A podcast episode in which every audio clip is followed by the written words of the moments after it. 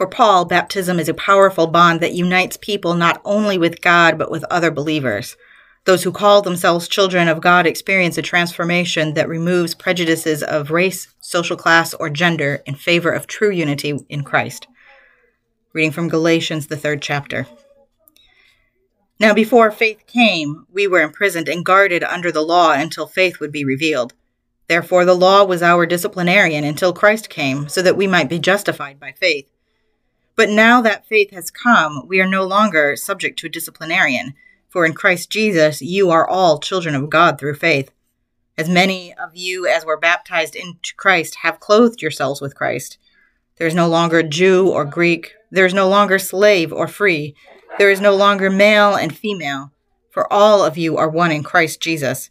And if you belong to Christ, then you are Abraham's offspring, heirs according to the promise. Word of God, word of life. Thanks be to God.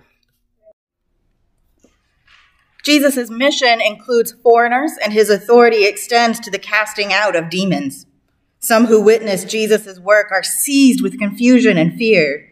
But the man who is healed is commissioned to give testimony to God's mercy and power. The Holy Gospel according to Luke, the eighth chapter. Then Jesus and his disciples arrived at the country of the Gerasenes, which is opposite Galilee. As he stepped out on land, a man of the city who had demons met him. For a long time, he had worn no clothes, and he did not live in a house, but in the tombs. When he saw Jesus, he fell down before him and shouted at the top of his voice, What have you to do with me, Jesus, Son of the Most High God? I beg you, do not torment me. For Jesus had commanded the unclean spirit to come out of the man.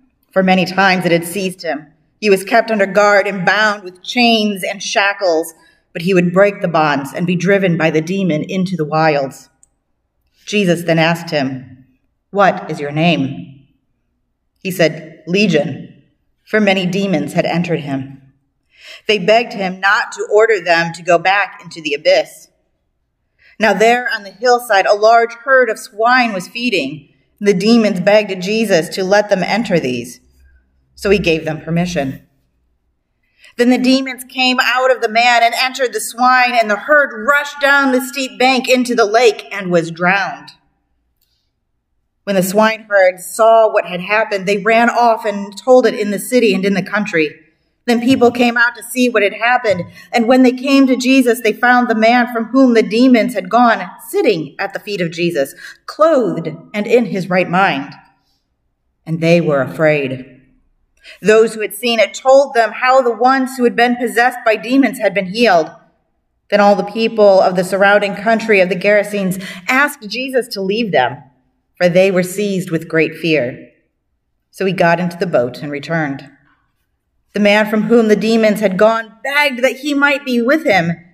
But Jesus sent him away, saying, Return to your home and declare how much God has done for you. So he went away, proclaiming throughout the city how much Jesus had done for him. The Gospel of our Lord.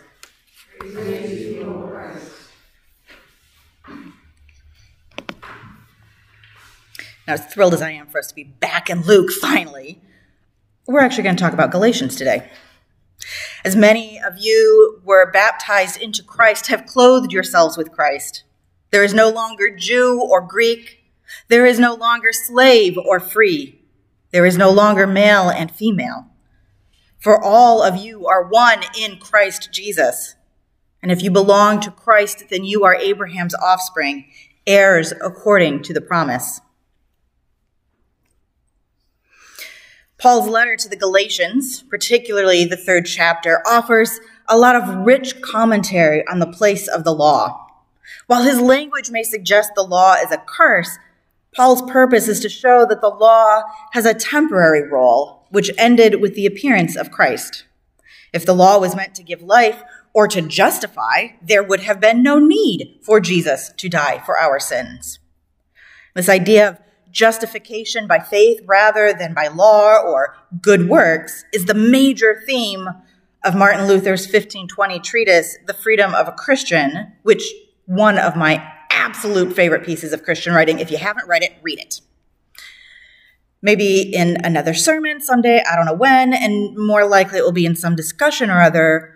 We'll talk about how we are justified by faith and not the law, and how both faith and the law are divine gifts. But today, reading and hearing Paul's words about us being set free by our baptism in Christ on Juneteenth, I'm struck by the cognitive dissonance practiced by the church in North America. But first, some of you might not know what Juneteenth is, and you maybe only became aware of it in the last couple of years, maybe even only last year when it was declared an official federal holiday, and all of a sudden the post office was closed for a seemingly random day in the middle of June. So, Juneteenth marks the anniversary of the announcement of General Order Number 3 by the Union Army General Gordon Granger on June 19, 1865, proclaiming freedom for enslaved people in Texas. June 19th, when the Civil War ended, according to Wikipedia, on May 9th. Now, I get that texting, email, or even the phone didn't exist then, but the telegraph did. And I'm sure the post office wasn't that slow. Also, newspapers. So, why it took so long to get to Texas? Anyway, while Paul writes, there is no longer slave or free, referring to bondage to the law, to sin, to death, to first century Middle Eastern social roles within households and the community.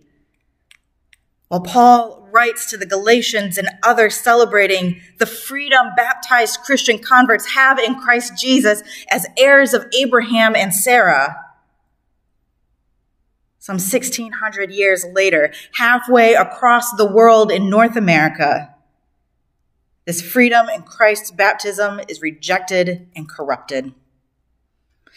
As Jemar Tisby reported in his 2019 book, The Color of Compromise The Truth About the American Church's Complicity in Racism, the Virginia General Assembly on the question of baptism rendering enslaved Africans free decided in September 1667.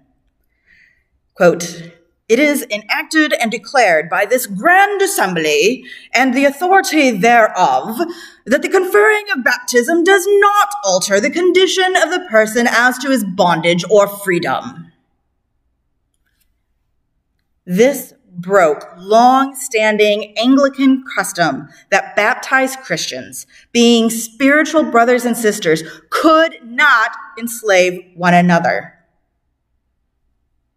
So, people stolen from their native land, brought to a foreign land by different foreigners to that same land, were enslaved. Their children born into this foreign world were born into chattel slavery. They were now encouraged to be evangelized into the Christian faith by their enslavers and to receive the sacrament of baptism. And this was to make them more docile, more cooperative. Despite the established tradition, the assembly decided that baptism would not confer freedom upon their enslaved laborers. Instead, these people, children of God, stolen from the African continent, would remain in physical bondage even after their conversion to Christianity. To quote from Tisby again, missionaries, ministers, and slave owners encouraged African Christians in America to be content with their spiritual liberation and to obey their earthly masters. This is a bold denial of Jesus' life, teachings, death, and resurrection. A bold rejection of the gospel of freedom in Christ capital over humanity, over and against the call and example of Jesus the Christ, the anointed one, in whom we have been set free by our baptism in his name. This bold denial of God's holy and good image in all peoples laid the foundations for the U.S. Civil War, for the delayed declaration of freedom from chattel slavery, for the ongoing racial strife we have today. We saw it last month in Buffalo. We saw it seven years ago in Charleston. We've seen it too many other times, too many examples. And then Paul writes, there is no longer male and female, possibly referring to Genesis 127. So God created humans in their image. In the image of God, they created them. Male and female, God created them. Well, Paul writes to the Galatians and others celebrating the shared identity we have in baptism with Christ Jesus, all of us heirs of Abraham and Sarah. I also recognize we read this today in the middle of Pride Month.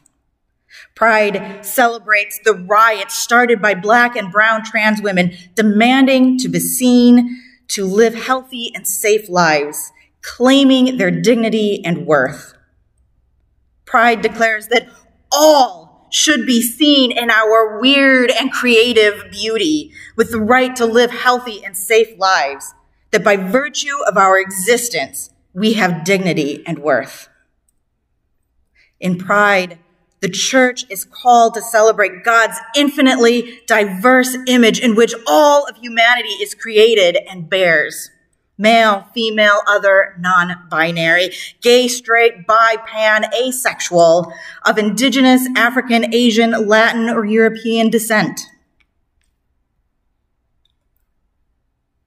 Paul writes to the Galatians then and to us today that in Christ distinctions of race, class, and gender are irrelevant.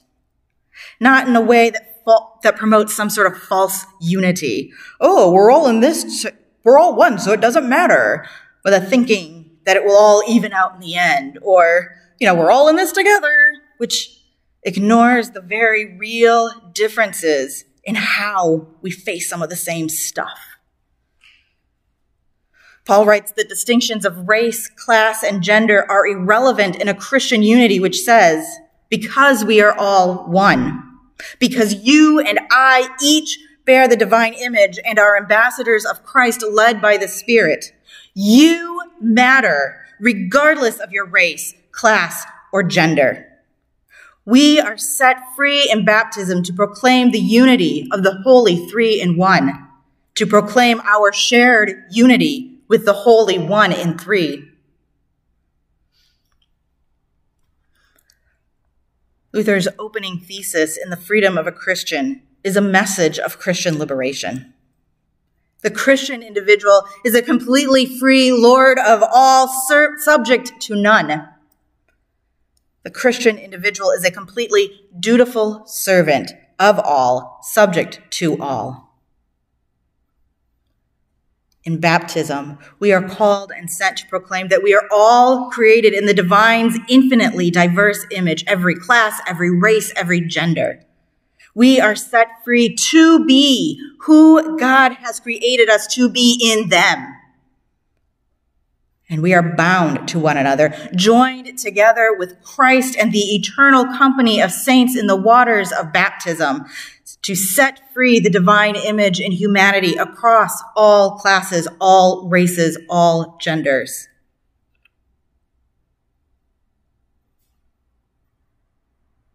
in baptism's holy, uniting, setting us free. Thanks be to God. Amen.